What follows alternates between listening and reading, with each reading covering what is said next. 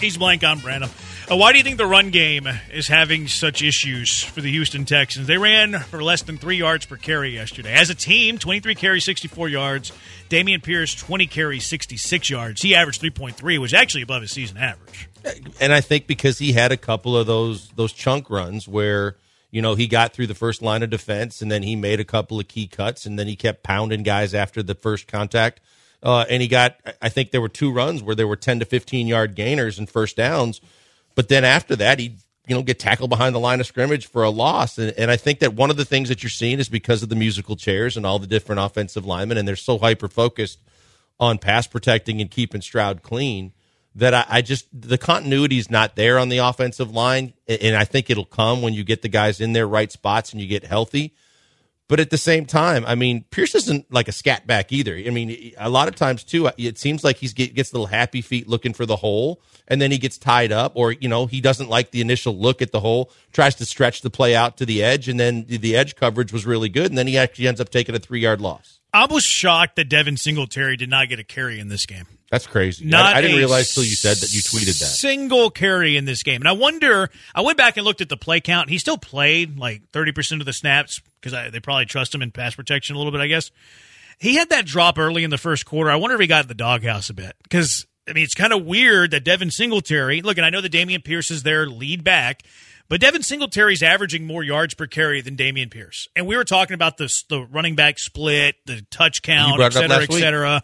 And like I wanted it to be at about 60 40. The fact that Dameon Pierce had every single carry for a running back in that game blows my mind. CJ Stroud had one scramble. Tank Dell had two carries for negative four yards. Devin Singletary did not have one single carry. And look, if you're going to give the running back the ball 25 times, like I want to see if Devin Singletary having a better yard per carry than Dameon Pierce is real. Like I want to see I want to see Singletary have a game where he touches the ball 10 times. Well, we also talked about it too. It's that change of pace. You know that you're going to get that that battering ram slammed into, you know, slamming into the first opportunity in Pierce, but you get that shiftiness with Singletary and he's been effective when you get the change of pace. When he gets his series every third or fourth series, he's made a difference. He's gotten some yards. He's allowed the, them to have the balance that they're really after and seeking when they start talking about really being a run first football team. It's because they've got to change a pace back as well. And suddenly, yesterday, he didn't he didn't get a carry. Dameon Pierce is pretty low on my totem pole in terms of like why the offense is having struggles running the football. I don't think Dameon Pierce is anywhere near the like the most important reason why the offensive line is struggling. But I want to see if this Devin Singletary averaging more yards per carry is legit. Like, is he better in the zone blocking scheme? Is he better in this offense because he's one cut and go? Uh, does Dameon Pierce struggle with vision and, and, finding those holes? Like, I want to see more Devin Singletary so I can answer those questions. Mm-hmm. That said, the offensive line's the biggest reason for the, the blocking being or the running game being awful. Uh, Josh from Seabrook, what I learned was that we cannot run block for Pierce, and there's a reason why we pay Tytus Howard at tackle and not at guard the the Texans injuries, they don't have a good left guard right now. Like Kenyon Green was the first one they got hurt. The Scott Quessenberry injury was a factor in your interior offensive line. Juice Scruggs has not played in an NFL game. For Jarrett Patterson has started every game at center and is a six round rookie. Kendrick Green got legitimate starts when he was about to be cut for Pittsburgh, and you traded nothing to get him. Like you just don't have very good options at left guard right now. So the Texans are forced, I believe, to play Tytus Howard at left guard because fans Is an upgrade over a Michael Deiter in the offensive line. So they're kind of screwed there. Hopefully, when they get Juice Scruggs back, like it opens up some things. Whether it's Scruggs at center, you bounce Patterson to left guard. Maybe it's Patterson at center, Juice Scruggs at left guard, whatever. Interior offensive line, and then move Tytus Howard back out to right tackle. But their offensive line's in shambles right now. They're playing with with fourth string guys on their offensive line. Well, and I ask you, what's more important? Getting some guys some more yards per carry running the football or keeping CJ Stroud clean and healthy.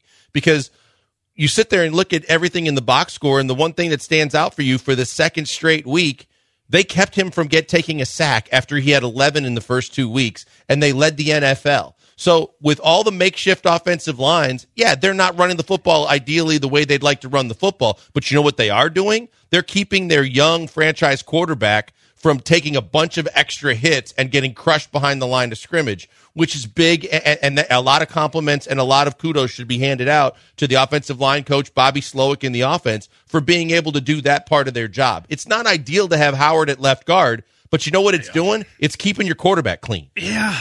Like, I, I, I think it's kind of one and the same. I agree with you. Like those five keeps your quarterback clean, but I also feel like it's your best attack with the running game. And I understand the running game's not very good, but is the running game better if Tytus Howard plays right tackle and Michael Deiter plays left guard? I don't think so. I think you got your five best offensive linemen on the line the way you're set up currently, and, and and basically that's saying something because you really don't have, as you pointed out, with all the guys that haven't panned out or that they've tried that were not worth a whole hill of beans until they got hurt or didn't pan out you have to do what you have to do to keep him clean at this point. You're right. They should still be able to, you know, do a, a good job if they're the, your five best offensive linemen of getting some kind of a, a hole. But I think part of that's on the backs too. And is in the case of Pierce, like I said, I don't think he's attacking every hole first. No, I think a lot of times yesterday he tried to bounce it out, and that's where they took losses. Yeah, I'm I'm really intrigued to watch the. um the all 22 in this because I, I, it's hard to tell on the game film like who's making the mistakes in run game. There was a couple of times though where the offensive linemen weren't blocking anybody. Like there was free free dudes. I'm not calling them free rushers because it was a running play, but you had running back, you had uh, defensive players running free into the bag zone untouched, mm-hmm. untouched. Mm-hmm. Like that's unacceptable. I don't know who blew the coverage. It's why I'm excited to watch the all 22. But on two, maybe three occasions I watched specifically and maybe it was just good scheming, good like um, good rush blitzes and things like that, where the Falcons literally had a guy get into the backfield, hit the ball carrier that was untouched by the offensive lineman. That's unacceptable. And the other thing was when they did try to go wide, it wasn't just one guy, you know, sliding through and darting through to make a tackle. It was three and four guys that was were on the edge, coming off the edge, and taking Pierce back two, three yards behind the line of scrimmage they were they were getting to the edge quickly, and there were bad decisions made by Pierce Pearson trying to bounce it out. But you know what? I think the other thing is, and, and you had mentioned this before we went to the weekend. Their defense is better than people think. They they they spent some money to get some veterans to kind of complement some of the guys they have on defense. Their defensive line is very very good. Jarrett's still a very very good defensive lineman. But you know, you, you bring in Campbell, you bring in some of the guys that you brought in, a Bud Dupree, and and those guys know how to play in the front seven, and they can they can cause some havoc on the run game too. Yeah, the Campbell guy, I love the Campbell guy. Calais Campbell's played in the league like sixteen Clay. years. I watching him play yesterday. It made me think that he. I, I don't think it's going to be him because, like you said, he's he's a little long in the tooth. Mm-hmm. He's the type of player that I want opposite of Will Anderson long term. Just a brute of a man. Just a brute He's of a, a beast. He's massive. Yeah, I mean that's the kind of guy. No, no, no offense to Jerry Hughes, but if that's the kind of guy you're going to bring as a veteran, a guy that's still got a ticker, a guy that still goes at every play and can be effective and cagey and do things, those are big. Now, look, I, I thought John Greenard was very active I, yesterday. He was very good. Yeah, and, and I really liked everything he brought to the table. And I think if he keeps playing like that, he and Will Anderson are great complementary players for each other. But you kind of need one of those brutes too, one of those big bodies that has that motor that can wreak havoc and take on two offensive linemen, push them back, or, or do things like get into the backfield. Now their defense is a little different. Like they're running three four, so you just kind of need to take on two guys. But man, I think. But you know what I'm saying? Yeah, no, a guy that can be really disruptive. No, yeah, I was just nitpicking it, but like I, I love that size opposite of Anderson. And I love John Greenard too. I thought John Greenard played a really good game. If I'm Nick Caserio, I'm trying to lock up John Greenard before he enters free agency because I think he's making tons and tons of money. And if he gets to free agency, I think he's going to get offers that you simply cannot afford. He's been really, really good. Mm-hmm. Uh, one one eight five. Pierce should be your number two back, but the offensive line is your problem. And Singletary is not a good back. Pierce is the best you got, I think. Uh, I'm not gonna like. I don't want to sit here and like fight about how good Devin Singletary is, but Devin Singletary's had some decent years with Buffalo, and it, you can't ignore the fact that Devin Singletary's averaging more yards per touch than than Dameon Pierce is. So I'm, I do not think that Dameon like that Singletary's this like all pro. I don't think Singletary's this you know top 25 running back in the NFL. I think there is a decent chance that Devin Singletary is better for this offense than Dameon Pierce is. I might be wrong. Like uh, maybe Dameon Pierce is the better guy, but we're not going to find out if Dameon Pierce is touching the ball, getting 20 carries a game, and Devin Singletary can't touch it once, well, even think, though Singletary's got better numbers. I've seen this happen a lot, you know, watching football over the years too, Jeremy. But it, it, everything situationally and team and opponent matter, and, and some games you're going to have – a defense and and or just a guy that you know is hitting the hole the right way where one guy is being more effective than the other guy but you have two legit options. If one guy doesn't touch the football you really don't know if you can have a change of pace or have another guy. Look i saw it in the last couple years in green bay when you had dillon aj dillon as well as aaron jones. Some games it was just jones's day. He was hot. He knew what to do with the football and you rode that Other games, they gave it to Dillon early and he got some chunk yards and he was carrying guys and you rode the, the hot hand. You can't ride the hot hands and choose between two guys if one guy's not getting the football. And if he's effective when he has been getting the football, then you wonder why you didn't at least try and go there if you were so hell bent on running the football as much as they did. Pierce is averaging less than three yards a carry this year. Singletary's three and a half. Like I don't think Singletary's a top twenty-five running back in the world, uh, but maybe give him ten touches and Dameon Pierce fifteen just to see, just to get intel, just to find out if maybe Devin Singletary is a better option for you. I don't disagree that Singletary is not an all-world running back, and I don't disagree that Dameon Pierce might not be a top twenty-five running back in the NFL too. Uh, six zero nine one red zone offense sucks. Facts. Yeah. Like, they got into the red zone three times yesterday. They scored one touchdown. That's not good enough. Their third down offense that we touched on, I thought was atrocious. Four for 13. Now, a big part of their third down offense stinking was because we mentioned earlier ago, eight of the 13 times you're in a third and long situation. And that's not winning football. You're not going to win football games being in third and longs the entire game. No, you're not. And when you look at it, there were some opportunities, there were some plays, but for the most part, the defense knows what's coming. They're going to drop back a little bit. They're not expecting you to run. And if you do run, they're pretty much expecting they're going to stop you well before you get close to a first down.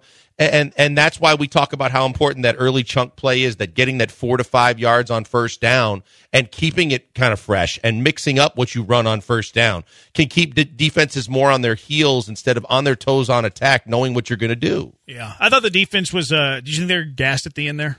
I think they ran out of juice, but I, Yeah. I think because all game long they were all over the field, they were scrambling and running on every single play, and there was a lot of positive activity. But when you do that as much as they did, no matter how young they are, I think at a certain point you do get gas. They, they Falcons ran 74 offensive plays yesterday. That is a, That's a lot. lot. You know, and I, and I, the other thing I mentioned to Joe before we came on the air too. Jimmy Ward made some really good plays yesterday, and he proves he can still play. And then Jimmy Ward seemed to make some business decisions yesterday where he just, unlike some of the young guys that were scrambling and, and missing guys early, they were still running to, to get back in plays. Jimmy Ward kind of just olayed on a couple of tackles and basically just was like, eh. I'll have to. Uh, I'll look at that in the all twenty two. I it, again, game film. It's, it's tough to notice on the TV broadcast. The, the play on the goal line was uh, was close too. By the way, the Desmond Ridder touchdown where he ran into the end zone. Now Yeah. every play is reviewable. Every scoring play is reviewable in the NFL.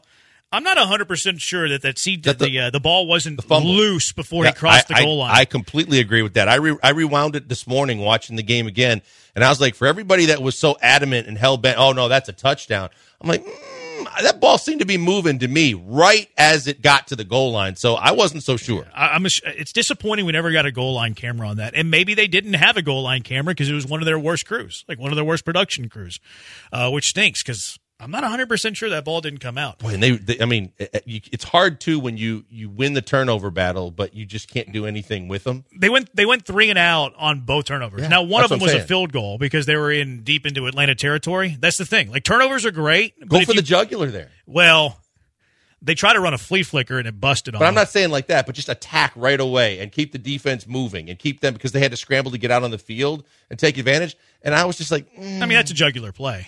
Like Yeah, I, it could be right, but I'm just saying go with what works because they weren't really getting uh, a lot. The gadgets and the long they weren't going downfield, but what was really working was the kind of intermediate range stuff and, and, and the quick the quick hits. And it seemed like they kind of just got complacent when they got the football back. Yeah, you get you turn them over twice, and you go four plays, six yards field goal, and then you go four plays, four yards punt, three. That's not good. Seven And one that three, Bijan play though, man, for him Which to one? hang on to the football that was slipping out behind his back, dude. Like his hands are unbelievable. crazy with one That- hand how he controlled that football. That play, but also just like out in the flat. I don't. I, it might have been the last series. I the don't. one-handed catch? The one handed with Yeah. the left hand. I think he's right handed too. So like that's the weak hand. That's the off hand. Like that guy's a stud. He's ridiculous. The overhead shot that the Atlanta Falcons cool. put out this morning is like one of the coolest videos Yeah. I've ever seen. Of Henry- the, the catch, yeah, of the touchdown catch. Was Henry incredible. To'oTo'o's jock still at the two yard line. I don't know, but but of all the one-handed catches, Aidan Hutchinson was pretty impressive this weekend too. He's a the stud. interception was awesome. Thank goodness he's not It's a another Jaguar. guy whose ticker's always going on high. Yep. 713-780 ESPN. Your thoughts of this Texans loss to the Falcons. Got to get to the bye three and three. Still all right. Got to get to the bye three and three. Also, I noticed a contradiction with DeMeco Ryans from early in the season. 713-780-3776. It's the Killer B's on ESPN 97.5 and ESPN 92.5. You don't think I had some Gentle Ben over the weekend? You are foolish. Of course I had Gentle Ben over the weekend. I had no work. The the family was out of town. I had the house to myself. It was me and Gentle Ben all weekend long. A great pleasure of mine to tell you about Gentle Ben for a variety of reasons. At the top of that list is because I believe what I say. You know I do that, even if you don't agree with me. Gentle Ben is the best, whether it's the vodka, best in the state, the gin, best in the market, or the bourbon, the double platinum winner at the prestigious Ascot Awards. Gentle Ben uses their innovative, revolutionary technologies that eliminates all of the impurities. You'll love what's not in it for the cleanest cleanest, smoothest spirits you will ever taste. Smooth, clean. It eliminates that burn. Don't labor through your drink. Enjoy it. Savor it. And you can do that with Gentle Ben because you love what's not in Gentle Ben. Head to gentleben.com. You can learn their incredible story. Head to the Gentle Ben tasting room or stop by your favorite liquor store on the way home. Pick some up. Uh, ask for it the next time. Your, your favorite bar or favorite restaurant as well. Also, I mentioned that website, gentleben.com. Do you know what you can do at gentleben.com now? Aside from learning their story, searching where you can find Gentle Ben. You can order Gentle Ben straight from the website. Head to Gentle Ben right now, gentleben.com. Add the bourbon into your cart. Add the vodka into your cart. Do whatever, and they will deliver it straight to your doorstep. Get the very best Gentle Ben online, gentleben.com, and have them do all the delivering straight to your doorstep for you. Gentle Ben, highest craft, softest sip. Now, I noticed DeMeco uh, contradicting himself from the start of the year. We'll get to that in a couple minutes. 713-780-3776. He's blank on Brandon. Let's go out to the HRP listener line. Get Javier in here. Javier, you're in the hive. What's up? Hey, guys. Thanks for taking my call. Both of y'all have said that, uh, you know, we're doing the best that we can with the broken offensive line that we got. And the positives that I take away from that is that our boy has not taken a sack and he's still making great decisions. Has not thrown for a pick. Um, still holding on to that record, which I'm so proud of. And unlike that Dallas Cowboy quarterback, he has not thrown for three picks in one game, which you definitely cannot turn the ball over like that and expect to win a game. Of course, we, you know, didn't score on the third, we didn't convert on third downs like I wish we had a little bit more often, but, you know, that'll come with time, maybe some better play calling.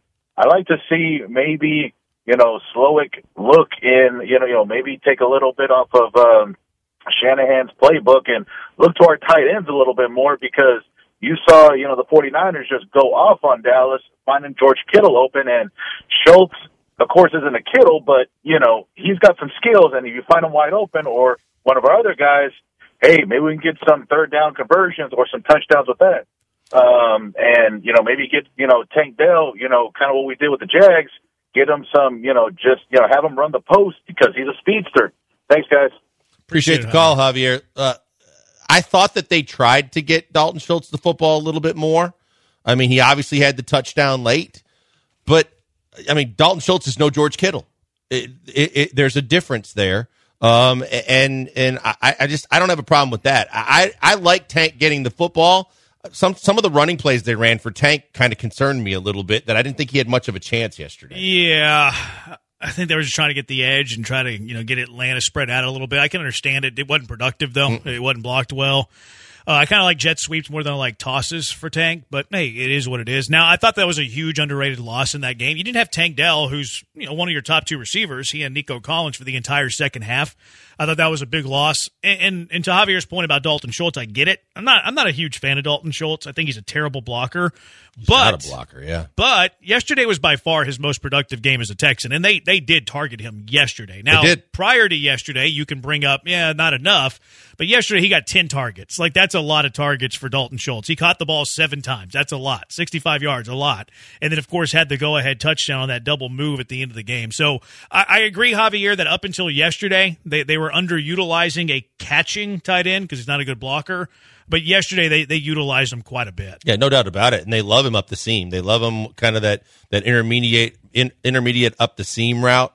Um, and he, you know, we knew this coming in. We knew that his specialty. That's why when we were talking about who was going to lead the team in receptions at the start of the year, he might he he was one of the guys I thought would be a candidate because he's going to be c- coming in to catch footballs. But if you're expecting him to block or make an initial block and then bump and get out and and get free, it just doesn't happen that way. The double moves are where he's going to get open. You know, the kind of running his route and running past the linebackers where he's going to make himself available he is who he is, and he's on a one year deal, and he's trying to get you know a longer term deal. And I don't, I would be surprised if you see him here going forward next year unless you get a complimentary blocking tight end in the draft. 713 780 3776. Mailbag Monday coming up in seven minutes. You can get your questions in now. 713 780 3776. I noticed a DeMeco Ryans contradiction yesterday. And I'm not saying that it was a bad decision. Really kind of torn on it, if I'm completely honest, and we can kind of talk through it here in a second.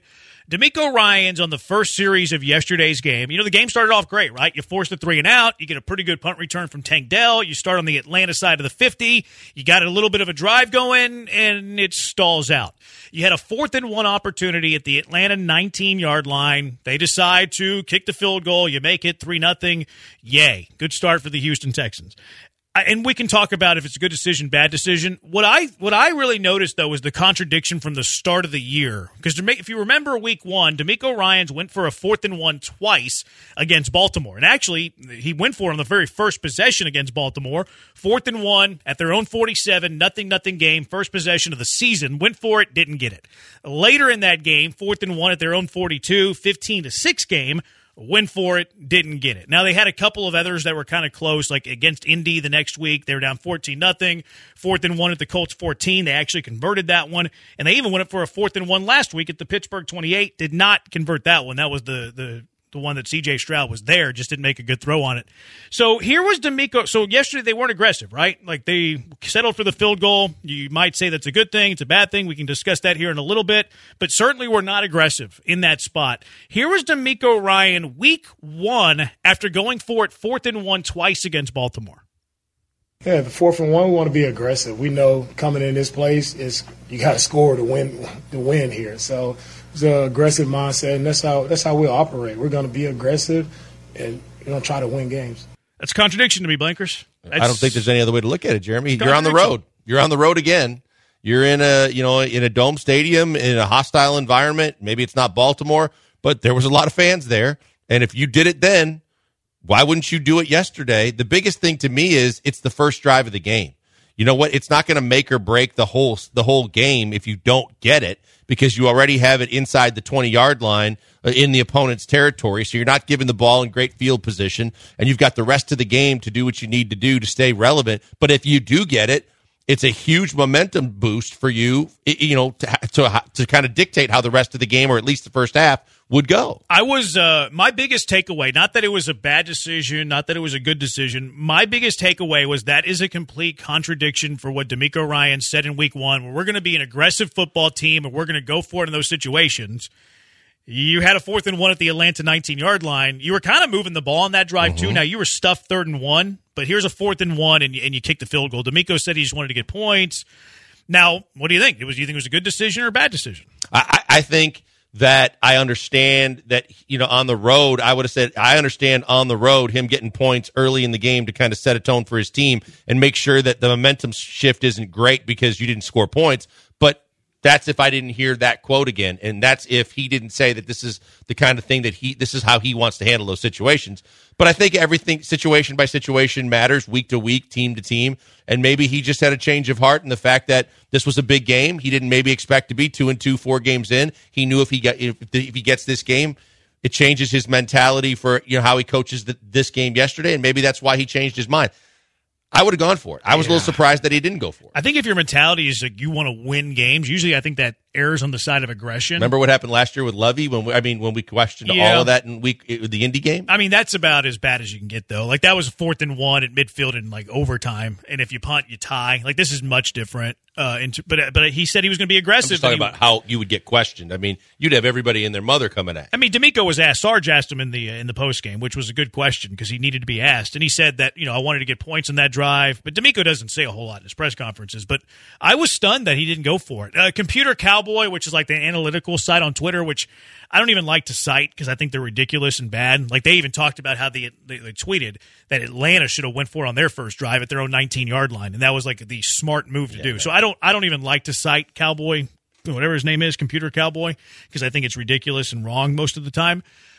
I would have preferred if DeMeco Ryans went for it in that spot. Like I understand the decision, get points, you want to get some momentum, you want to set the tone, you want to start with the lead, you want your first drive to end with points. I'm going for fourth and one at the 19. Don't you feel third down kind of could also also be playing a factor in that? Third down they got stuffed. Maybe. And maybe he was like, But you know what? We know we're makeshifting offensive line. We're not But- but capable it- of running it. But again, contradiction. It wasn't against Pittsburgh when they went for it third and one, got stuffed, and then threw a pass play on fourth and one that didn't get it. It, it honestly, the biggest, I think, that the biggest determining factor for DeMeco was that in these similar type of situations, they're one for 4 I, I don't know if he trusts his team on fourth and ones right now. I, I think it was a pretty clear indicator he doesn't. Like if if you're going to go for all the other times this season on fourth and one, if you say after week one we're going to be an aggressive football team, yet you're one for four in like these critical fourth downs. There's some other fourth downs they went for like in come from behind fashion that I didn't count, but these four that are the most similar. If you go one for four. I feel like he's lost confidence in his offense converting a fourth down and one. I think that's why he did it. I, I, that's also a possibility. I think there's a lot of factors that might factor in. I think you know you don't want to look like you know the the gambler that insists on no matter what you're going to look like the Chargers and everything. You know, no matter where the fourth down is, you're going to go for it recklessly. But at the same time, execution matters, and if he feels like his young team doesn't execute or for whatever the reason, I, really believe that third down played an impact on that. That they tried to get it on third down. He looked like he, he knew that the, it was very ineffective and they got stuffed and maybe it scared him off. I think it was part of that. I I think it's part of their failures in these fourth and one situations too. Uh, Lamont says, "Think you're being way too literal with aggressive. It doesn't mean every single time." He went for it fourth and one against Baltimore at his own 47. He went for it fourth and one against Baltimore at his own 42. Like going for it at the Atlanta 19 is less aggressive than those two moves. 713 780 ESPN. Mailbag Monday. You can ask the Killer B's whatever you want to ask. Could be Texans related, could be Astros related, uh, could be how do we really feel about Joe George? 713 780 3776. Our Mailbag Monday on ESPN 97.5 and ESPN 92.5. Hey, before we go to the break, tell you about the good people at MyBookie. I've been telling you about them all the time. There's still a game tonight, and you got a chance to actually make some extra cash if you want to bet on the game. Go to mybookie.ag right now and either set up and sign up for an account or just put money back into your account if you're already an existing customer. And you're going to find out there are bonuses waiting for you. There's going to be plenty of prop bets and other plays that you can make on the game tonight. But the main thing is if you go to mybookie.ag, they are customer focused, they are customer friendly, and you're going to find out they take care of you. Put in a minimum of $50 or more, whether it's new to your account or a uh, new account, or if you're kind of reloading your account, you're going to get up to 200 extra dollars in your account instantly. And that means you've got more money to play with, more games you can bet on, or more bets to make, and more chances to win.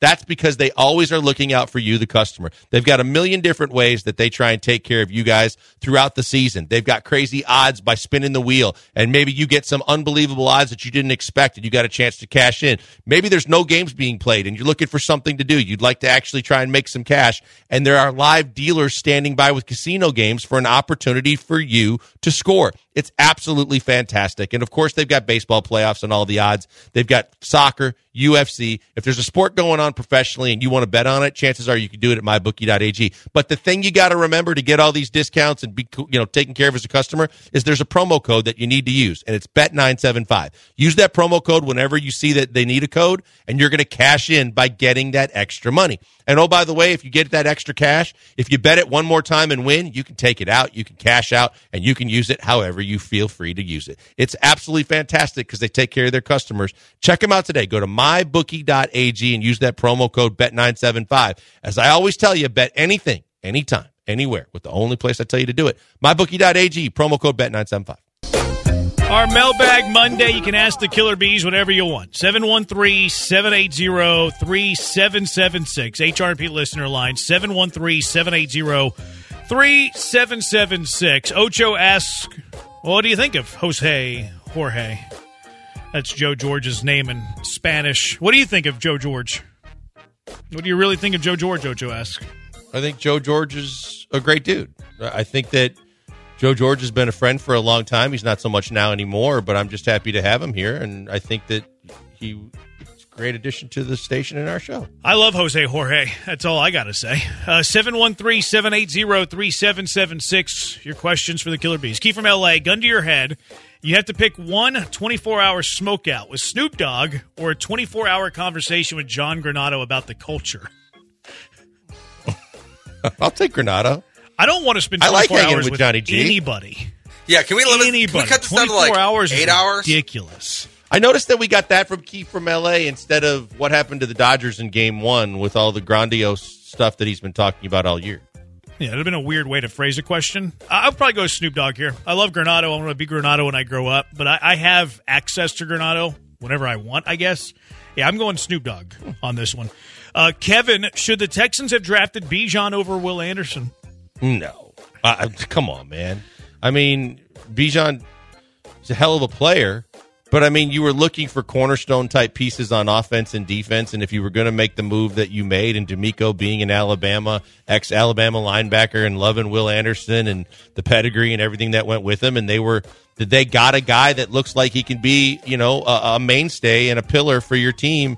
Whether you want to be hypercritical of the guy or not in his first season or not, that's on you. But I don't think that they were ever considering Bijan Robinson and a running back that high. Yeah, that wasn't the question, though. Question was, would you rather have had in retrospect? Yeah. So in retrospect, if you could change Would it, you would rather have it? Bijan over Anderson right now? Yeah. Yeah, I would definitely take. I would load up my offense, and if you didn't get him a receiver, if you could get a Bijan Robinson, even and you still have Pierce on your roster, well, there's the there's the the, the tempo difference that we're talking about. That when we, we talk about the fact that you can do a change of pace and have two backs, and with his ability to catch the football too, Yeah. Sure. I don't believe in drafting running backs that early, so I'm going to go no uh, to this one because I I don't want to spend a top 10 pick on a running back. But if I can go Bijan's really, really retrospect and see what he's been already in the league, I'm I'm excited about that dude and his ability. Yeah, I'd be excited too. I just can't spend a top 10 pick on a running back. Can't do it. It's against Branham philosophy. I kind of lean yes, to be honest. Like I, I love Bijan, and he's going to be electric for four or five years, hopefully more. But like what he would do for CJ right now would mean so much. It would. And the pass rush without Will Anderson, like, is it any worse? You could have not made the trade had Jahmyr Gibbs at 12. True, because we don't really know what he is, because he's going to get less playing time now. So weird. like th- now he's out. He was out this last week, and Montgomery was awesome again. He's got six touchdowns. They're not going to use him. Draft running backs from good offenses. Uh, 409 Josh, I saw Denver maybe making more moves. I know the wide receiver room is crowded, but should the Texans check in on Jerry Jeudy? I mean, there's all kinds of wild rumors out there about Jerry Jeudy right now, and the fact that there were rumors all over on the Green Bay, um, the podcasters and all the rumor mill guys there saying you could get him for a fifth. I doubt you could get him for a fifth, but Jerry Jeudy, if he's available, sure, I think that's the kind of guy that could again be a weapon that CJ could utilize that could help make him better. Um, If you only have to give up a fifth for for Jerry Jeudy, I'm doing that in the heartbeat, but I, I got to believe the price is a little higher than that. I'm a believer that general managers should literally check in on anybody who makes their 53 man roster better. Like literally anybody. I, I'm calling. I would have called Chicago and asked, "What is the uh, what's the price on Claypool?" I think that you should always be looking to improve your 53. And if you could get Jerry, if Jerry Jeudy gets traded for a fifth round pick, I would be disappointed that Nick Caserio was not the general manager to do that. Boy, You- Claypool's a different story. You though. have a preference over Jeudy or Sutton? Uh, I prefer Jeudy. I think I don't. I, think think he's more Jeudy's- dynamic. I think so. I think Jeudy's more talented. I think so too, but he's he's hurt all the time. Sure. And he just hasn't really been the guy he was supposed to be coming out of college. And Sutton can produce. We've seen him produce. Mm-hmm. Frankly, if they're going to make a big splash, I wonder if Javonte Williams could I be doubt it. Javonte Williams, second year back. because this Jaleel McLaughlin kid or whatever is awesome. Yeah, he is. Don't you think too? Sometimes Jeudy. Now, I'm not, I'm not saying this is a good thing, Joe, but it, sometimes you're a char- you you you kind of are a, a victim of your circumstance. Oh, if the for team sure. sucks, eh, then suddenly you're just going to be like it's kind of like what they did last year with, with, with Stingley. I mean, at a certain point, whether they do it to you or you do it to yourself, you pull a tonsil and you pull a, a, a hangnail, you kind of sit this one out. Yeah, I, if Jeudy's available, I would absolutely trade for him, and I would probably go as high as like a a second. Mm, That's too high for me. Highest boy. I'd go is a fourth. Really? Yeah, because he's probably what is this? His third year in the league. Yeah, so you're gonna have to pay him. So you're gonna have to pay him soon. So that that's a factor here. Uh, Caserio has proven to draft pretty well, except for the 2022 first round when he drafted Kenyon Green and you know Derek Stingley. I think he's a good football player, but can't stay on the field. The highest I'd go is a fourth. For, I think I'm for with Jerry you. Jeudy. I think I'm with you. I was hovering. I, I think I, I third just feels too high because it feels like it's a fire sale. They're trying to get rid of a guy to, so Payton can get his type of guys in there. Uh, I I just don't feel like it, it would be worth it for you to give up a third. he's got tank for a third too. Like Go Yeah. find another tank in the third. I understand that's easier said than done. Uh, he also drafted Nico Collins in the 3rd Like, can I get a Nico tank equivalent with a third, have him for cheap for the next four years, or go out and trade for Jerry Jeudy and then have to pay him really quickly? I I, I prefer going with the, the youth and then your draft picks. Uh, Crankshaft and Hitchcock. What's the absolute worst burger or pizza topping Pizza topping? or burger? Um, man, I, I don't. I, I, hate don't like. mushrooms. pi- Yeah, I love mushrooms. I'm not crazy about mushrooms, but I've learned to like them a little bit more. Um, anchovies for me on a pizza. Yeah, I would agree with that. I, I oh, yeah, I don't like anchovies, and I'm not pineapple on pizza, but I like pineapple. I just don't like it on pizza. So I say no to pineapple on pizza, but it's not my least favorite topping. Yeah, I'll, I'll eat a Hawaiian pizza, but it's not my favorite. I'll never order it. My Yeah, I- Branham kid loves Hawaiian pizza, so sometimes I have to eat it. I don't like my fruit warm, if I'm being completely Yep. honest. I think across fair. the board, I don't think that fruit should be warm. Now wait a minute. Now what about if it's like fruit topping on- in a pie or Yeah, a dessert like that? That's fine. I still prefer my fruit chill. I could, s- I, I- but like a hot, like a warm apple like- or cherry pie. was is like, you know, like hot apple pie. yeah, hot apple pie with ice cream is amazing. That's I, I still prefer it chilled. Like I'll eat that, Okay. but I still prefer fruit chilled. Now you go to like a Brazilian steakhouse and you get that grilled pineapple. Oh boy, Went, went this weekend. that's it was awesome. delicious. So yeah. good. Yeah, that grilled grilled, that, that kind of grilled, that savory grilled seasoning to the pineapple is really good. I just don't like pineapple on pizza. I like pineapple on pizza. I just don't ever want to order a whole pizza like that. Like if I go to a Super Bowl party and it's there, I'll take a slice, but that's all I need. That's Branham Kid's favorite pizza, so we we order it a lot. He loves Hawaiian pizza. I don't. That's tough. Yeah, I mean that's that's fine. Um, four one eight seven. Who's a better matchup, Orioles or the Rangers? Get there first. That's kind of where I'm at. I think you're going to Yeah. get the Rangers, so you don't have much Yeah. choice. I do think that the Rangers are a better matchup for the Astros. Rangers don't run as much. I think the offenses are comparable. I do think the Rangers have a little bit better uh, pitching staff. Maybe not as good a bullpen, although Baltimore's missing their key cog. The Rangers, I I think they stack up better with the Rangers. But again, that's not even Leclerc that served another one up point. last night. Did he? Yeah, late. I like turned that game off. Santander decided to make it interesting at eleven to eight because Leclerc served another one up. Their bullpen is horrible, but their veterans that they got and the, at the front of their rotation right now are pitching very, very well. Who is to who is at fault? Lewis Hamilton or George Russell? I have no. It's a racing question, so for that matter alone, I'm out. I always look at the head of the snake. Toto Uh, Mapes- Wolff. Mapes says Toto Hamilton. Wolff. Mapes Toto says the answer? No, no, no. It's always the head of the snake. It's always like who cares what the drivers are doing? If the team principal is allowing it to happen, it's always the fault of the team principal. a good Google. Toto Wolff. I know Toto Wolff. I watched the Netflix documentary. Now I did have to Google his I was going to say name. to see what happened. Where are you looking at my screen? I didn't. I guess that you Googled it. I uh, I remember his first name. I couldn't remember his last name. Toto Wolff. I watched uh, Drive to Survive. It's a great show. I can't get into the races though. What's his first name? Toto. I think you said Total. I did too. Toto. It was a total wreck at the last Grand Prix. What did Mape say? That was a Joel level joke. I know it was bad. Oh, it was a one on a scale. This of is one why to 10. I used to like JoJo. Um, he said it was. Uh, he said it was Lewis Hamilton. Yeah, he said Hamilton. Yeah, Lewis Hamilton resigned, didn't he, with Mercedes? I love that show. Drive to Survive is a fantastic show, but I just can't. I can't get into the races for whatever reason. They're kind of slow to me. All right, 713-780 ESPN. College football, exciting college football weekend, especially there in the Cotton Bowl, huh? What do you believe? I believe Mondays after this weekend of college ball. It's the Killer B's on ESPN 97.5 and ESPN 92.5. I believe that if you're in a car wreck or somebody you know is in a car accident, that you need to call Hollingsworth Law Firm and have no fear about paying money because you do not pay a thing to Hollingsworth Law Firm until you win. It's a bonus, Jeremy, that a lot of people don't realize, but that's why you look for people that take care of you, the customer, right from the jump. A lot of law firms, they want to get paid by the hour. They want to get paid by the phone call. They want to drain you so that you can't get back what's rightfully yours if you were not at fault at an accident. But this is where the Hollingsworth Law Firm is so valuable because they come in right from the jump. They're bilingual, so they can help you out from the from right before you even get started. And once you get started, they're going to tell you we don't get paid unless you win. And what our goal and objective is, whether we're going after the person who was at fault or we're going after the insurance companies, is to make sure that you get back what you need to get back to 100% before the accident happened, like it never happened. Take care of the injuries and the pain and suffering. Take care of your vehicle to make sure it's good as new and make sure they take care of you every step of the way. If you or someone you know has been injured in a car wreck or accident, give Hollingsworth Law Firm a call right now for a free consultation. 713 999 8773, 713 999 8773, or just check out their website at carwrecktexas.com. That's carwrecktexas.com. John Branham, what do you believe now following college football this past weekend? Lakers, what do you believe in? I hate saying this. I believe Michigan's for real. I, I look at, I can't stand Harbaugh. I can't stand Michigan. I can't stand Ohio State either, for that matter. But I look at how much talent that Michigan football team has on both sides of the football and the way they're playing right now, and the fact that the Big Ten isn't in, not that it's ever been great. I know you you are the first to, to say that.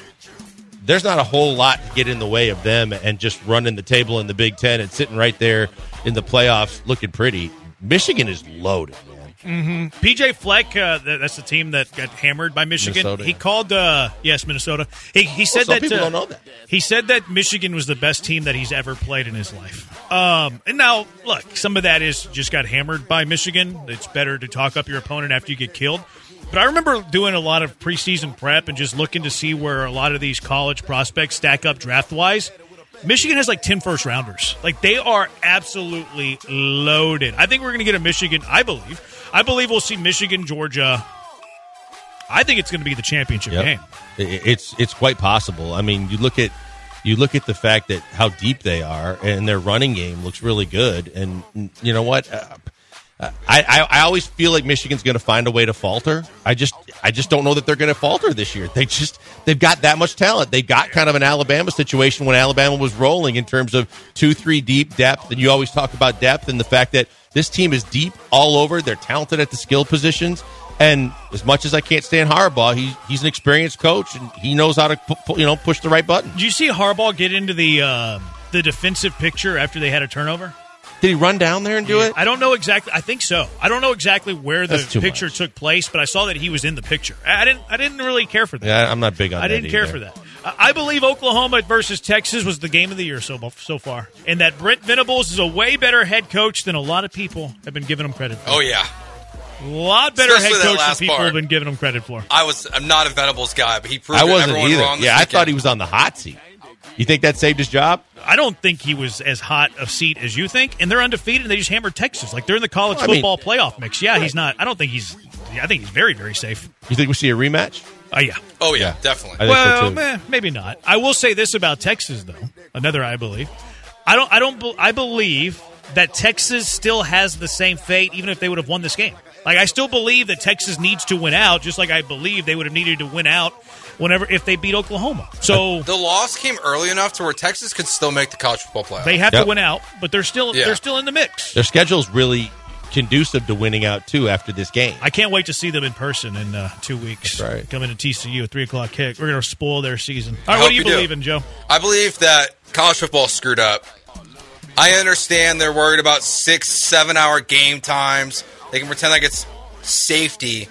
These new overtime rules are so garbage. Just going for two. The ending to Arizona USC is such a joke. The fact they're just going for two over and over again, change it.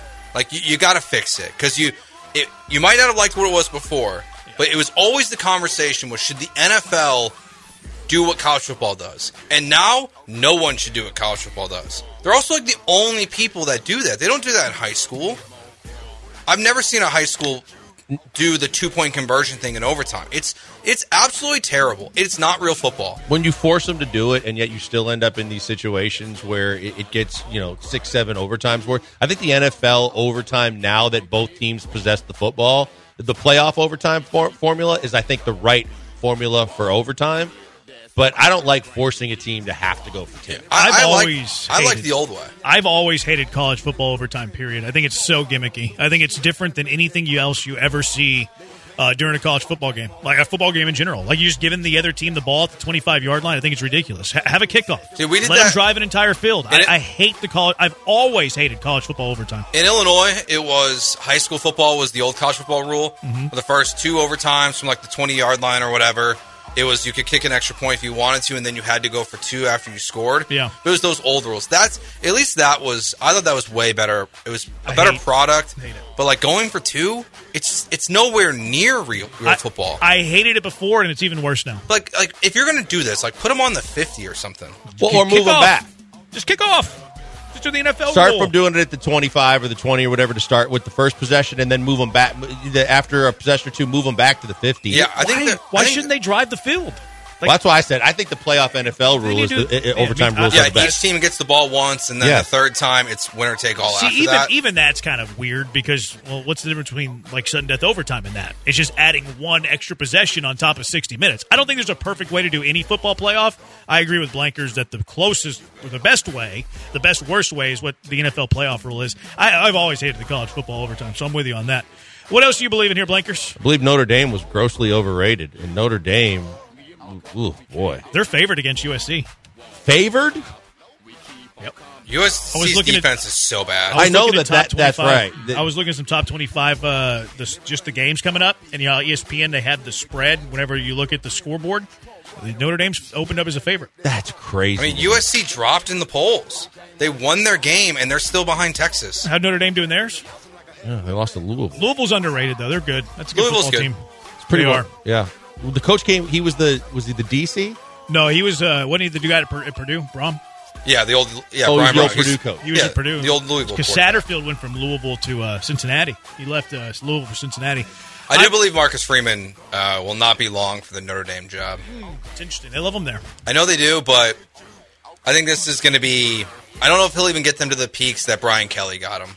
Yeah. What was the controversy this week? Was he went for it uh, on fourth down and long, fourth Yeah. down and nine? Wasn't I mean, it? like the fact that like you had Ohio State beat and you had two plays where you rolled out ten guys, and then you lose to Louisville, and like your season wasn't over if you won this weekend because you could beat Louisville, who's ranked, you could beat USC, like you're you're back on the path to a college football playoff potentially, and like I just I, I don't see it. Uh, The fact that he got Lloyd Carr's grandson in next year's class and he's a five star quarterback, I think saves him a little bit, but like.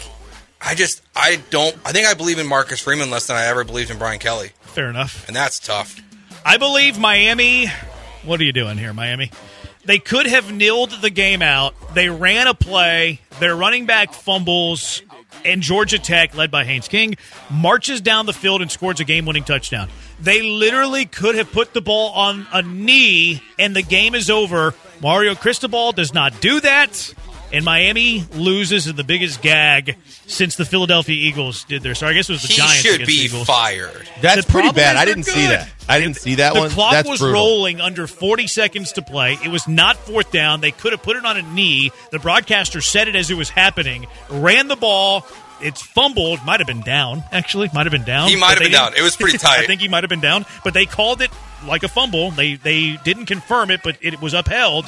And Georgia Tech then, like four plays later, wins a football game. That's not reviewable. Biggest it was. They reviewed it. It stand. The, the Oh. call on the field stood, but I think he was down. But the call on the field stood because it was called a fumble. The biggest gag in college football, maybe ever. No, it can't Maybe be. ever. You know why it's not ever, Jeremy? Because it's not the first time he did it. We had the, the other one was not as bad. But he did it at Oregon. yeah, he but did it was the same thing. it- no, it was a little different. It was like second down, and they couldn't have ran it out all the way. There would But have been they like could have got a five lot- seconds. like- they would have had to punt it. It was a little different. This is different. a little different, They- but they, like they literally, it, it is the second time, kinda, but like literally could have put the ball on the knee and the game's over. One more snap on a knee, game is over, ball game. I just don't and know. they ran how- it. And the fact like you have to start your press conference basically with yeah, we should have probably kneeled. No, duh. Yeah, like take a timeout and then kneel. Like D- Deion's coming for your job, that buddy. was brutal.